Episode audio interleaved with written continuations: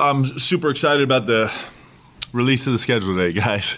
Uh, it's it's really daunting. Uh, the the beginning and the middle are uh, are super difficult, but it's what we like to do. We put ourselves in a good position.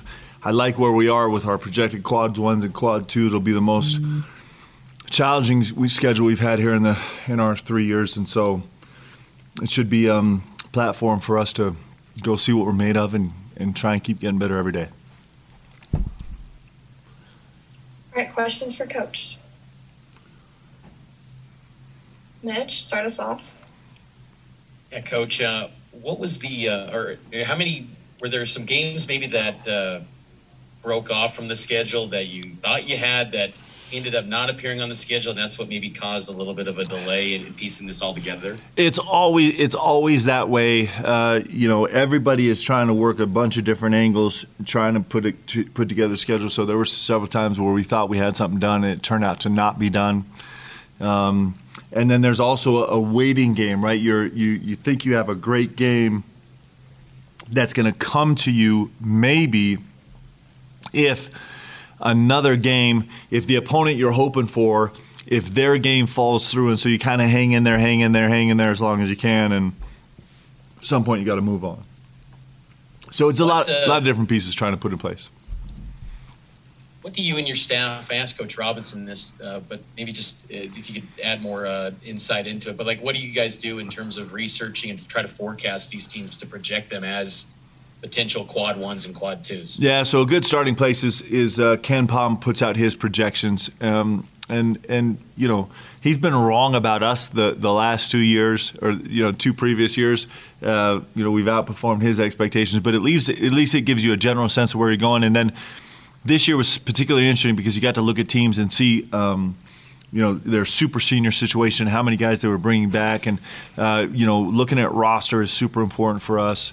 Um, and so you kind of just put the pieces together and make your best guesses, right? And so um, it's it's um, it's it's you're always hoping it works out well. You never know for sure. So much of it depends on the good fortunes of other teams if they play as well as they're expected to and stay healthy. But right now we're, we're projected to have 10 quad one games, and um, that'll be the most we've been able to play so far. And so we're you know we worked really really hard at that. Um, you know for example, we're going to play at Missouri State. You know, playing at their place makes it a quad one. Uh, normally, that's probably not a game that you're going to go chase, but we're trying to find any way we can to get the quad one game so that we can, uh, you know, put together a really, really positive resume uh, by the end of the season. Jake and then Sean. Yeah, coach. Obviously, the effects of COVID nineteen have affected every affected everything. How did it play into just putting this schedule together? Because obviously this is a little bit delayed. Yeah, so um, I think that's had a, not as much impact as last year. We actually finished our schedule like three months earlier than we did last year. We were still working on games in December and January last year, so we're super proud of that. Um, but it hasn't had as much of an impact. It kind of, um, you know, it, um, you know, there's some conversation, as you can imagine um, you know, like if I'm San Diego State right now, for example, I played at the Marriott Center two years ago in front of a, a, a, incredible crowd. Went home and played in front of nobody, and then I'm coming back to BYU this year playing in front of an unbelievable crowd. And so, from that standpoint, you're like, ah, man, this just isn't working out fair. So some of those conversations come into play with COVID. Um, uh, you know, I'm sure there were some places where contracts were, um, you know, abandoned uh, due to COVID just because games were lost that you couldn't actually recover. So it so it put off uh, continuing series and things like that. But uh, for the most part, aside from things like that, it was it was pretty pretty smooth sailing. I also wanted to ask you about the PK80 uh, matchup you got with Oregon. That's a pretty prestigious just event to be playing in. What are your thoughts on that? Yeah, it's awesome, right? I mean, come on anytime you get to be, you know, Nike has has been so good to BYU for so long, and um, so anytime you get to be affiliated with um, an elite uh, Nike event. It's really exciting getting to play, uh, you know, obviously a terrific, terrific opponent in Oregon, uh, and getting to do it in Portland in an NBA arena is pretty great. Sean, go ahead. Yeah, coach, building off that a little bit, you know, my eyes definitely were drawn to the start of your guys' schedule. Uh, I mean, in addition to Oregon, I think four of your first five are against returning teams from the NCAA tournament. And you're going back to back San Diego State and then Oregon with, uh, you know, jumping on that flight to Portland in between. What is it about this team and maybe the makeup of this team uh, where you guys are, are so confident putting together such a tough start to this to this season season like that? Well, I don't. Well, first of all, I, I, do think we have some veteran leaders on this team. I think these guys have a sense of who they are. We got some some holes we got to fill in, some some some things we got to learn, in some places we really have to come together for sure, right? Um, but essentially, our agenda when we're trying to put together a schedule is not complicated. Uh, you know, we're just trying to find as many of the best games we can possibly get, and so would I love to have a, a, a, you know a little break between San Diego State and, and Oregon hundred uh, percent? Would I love to maybe not start the season with, with four out of five, first three and four out of five, uh, returning NCAA teams? Well, I'm not sure that anybody would say that's really smart. Um, you know, we got this middle part where we're at Utah, at Utah Valley, at Missouri State, Utah State, and then essentially at Creighton. I mean, come on I don't know how you're getting a harder five games than that, right? So um, we just kind of start and we're like, okay, let's make this the hardest possible schedule we can. And then when it's done, that is today, then we start full time prayer and fasting, hoping that we can actually endure it. Mitch and then Jake. Hey, Coach, you have uh, four uh, in-state games, well, five if you include uh, Westminster with the Division Two. Um, it, it, you're, you're going to be going to the Big 12 eventually. Will you always have that desire to play such a, a, a large volume of in-state games going forward? You think? Well, I don't actually have the desire now. In-state games are hard. Um, you know, it's it's uh, but they're great. Like in-state games are really special.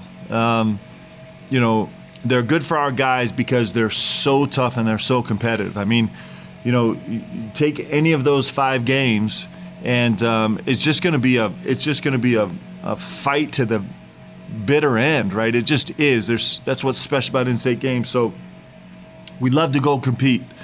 Um, clearly, our scheduling ability is going to change when we move to the Big 12, just because we're going to have so you know theoretically we expect that we're going to have more games on the schedule, uh, just more games scheduled right now in the WCC, we only have 16 games in our in our league schedule. So a lot of major leagues have gone up to 20. So there'll be less games that are free for us to go. And the one the other thing about the Big 12 is we're probably not going to have to hunt and peck and search and fight so hard to get quad one games. There's going to be an awful lot of quad one games. Maybe every game is going to be a quad one game, and so.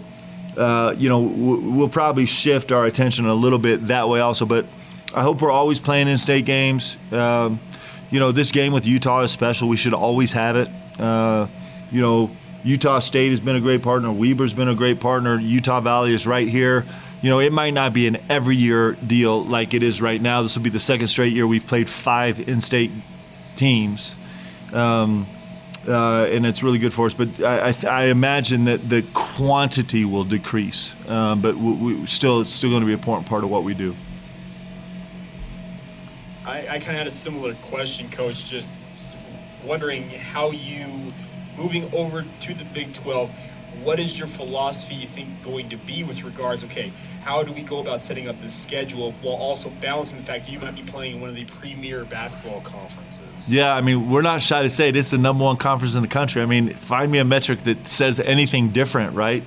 Um, and so clearly it's going to change. Right now, like I said, we're super simple. We're trying to find every single quad one game we can get because we don't have the luxury of being able to position them in the right place or give ourselves a cushion game between each quad one. We just don't have the luxury of doing that. It's so hard. Guys, it is it is it is super challenging uh, to schedule right now for us. And so um, right now we're just taking any tough game under any circumstances that we can possibly get. That's going to be a big change. You know, with the Big 12, we'll, we'll we're going to already have, uh, uh, you know, a whole host of, I don't know what it's going to be, 12, 14 quad one games built into our into our regular season schedule, and so we'll be able to kind of be a little bit more meticulous about how we choose things and and you know make more sense of it. I think we'll see. I just wanted to kind of build off that a little bit in terms of your team building, moving towards that. Obviously, you have a couple years now before you ultimately make that transition into the Big 12. Are you going to go about building your roster any differently, maybe going in versus what you've done previously here in Provo? Yeah, I like the direction we're going. We- We're trying to recruit the best players we can. We're trying to have a really deep roster. We're trying to uh, have a locker room that's really special. And so I think those kind of that DNA of what we're doing is, is important. I do think there's a chance we have some access um, to some some different players. Um, I think the portal becomes even more interesting than it's been, and it's been super interesting for us. I think our conversations with high school players is a little bit different. Um, and so it's, um, you know, listen, you, you rarely do you go through a recruiting cycle with a player, with a prospect, where there's not some conversation about league. And the, the, the best league in the country is actually not the answer for some prospects, right? That's not what they want. We're, we're going to try and find the ones where it is the right answer. Any last questions? All right, Mitch, let's finish with you. Hey, coach, just wanted to you know ask you about your personnel a little bit with this you know tough non-conference schedule, all these quad one games you guys are going to have. Do you, do you feel like you've got the roster and the, the, the depth once again to to navigate this schedule and, and have the success you're looking for to have a path to the to an at-large NCAA tournament bid? I think we do. You know, we'll see. I mean, you know, we're all, all rolling into the season trying to figure things out. But, you know, I look at Alex Barcelo and Te'Jon Lucas, two of the most experienced playmakers in the country. I mean, and that's not an overstatement. That you know, normally I'm ridiculous, but that's actually true. Uh, these guys have, have, have proven themselves, and so you feel really good kind of at the head of this deal uh, with playmakers on the floor. They've, they've uh, grown a great relationship where they're playing on the floor together. I feel like the middle of our roster, the size of it with Caleb and Seneca and Gideon and and uh, you know I think there's something really interesting there. I think the five slash four we're kind of due by committee. Rich Harward is super proven. Uh, Gavin Baxter has proven. Just you know, we'll see if he stays healthy, and then we got two young guys in Foose and Atiki, kind of rounding out that five, maybe a little bit of four, and then we got some guys that can really shoot the ball. You know, Trevin Knell was the best shooter in the WCC, and Spencer Johnson uh, shot 39% and is an elite level defender. And Hunter Erickson, we expect to get things out of him, and so I feel like this. I feel like this roster, we're capable. Um, and you know we got it. We're gonna have to play a little bit different than we did year one, and a little bit different than we did year two. Uh, and we're, we're kind of learning that together right now. This, these guys are gonna have to bond and make this about uh, this team more than it is about themselves, so they can be individually rewarded. But if we do those things, I th- I'm excited about the season, guys. I'm so excited. If for no other reason, then we hopefully, hopefully, hopefully, we get you all back in the gym, and that's gonna be awesome. And just a quick housekeeping item. Uh, what's the first day of practice? Isn't that coming up in about two weeks? Yeah, so right now, uh, the the first day of practice is the 28th, Tuesday the 28th, guys. Is that right? Tuesday the 28th. First day of practice is Tuesday the 28th, uh, but we. So that's the the first day we can have official practice, but we might front load that on the 27th. We're actually allowed to use our full four hours on the court for that week on the 27th. So we're, we're, we're, we're fine tuning that. We got one thing we got to work on on Friday the 24th, but we might start official practice is definitely the 28th. We might have a full full time practice the 27th too, though.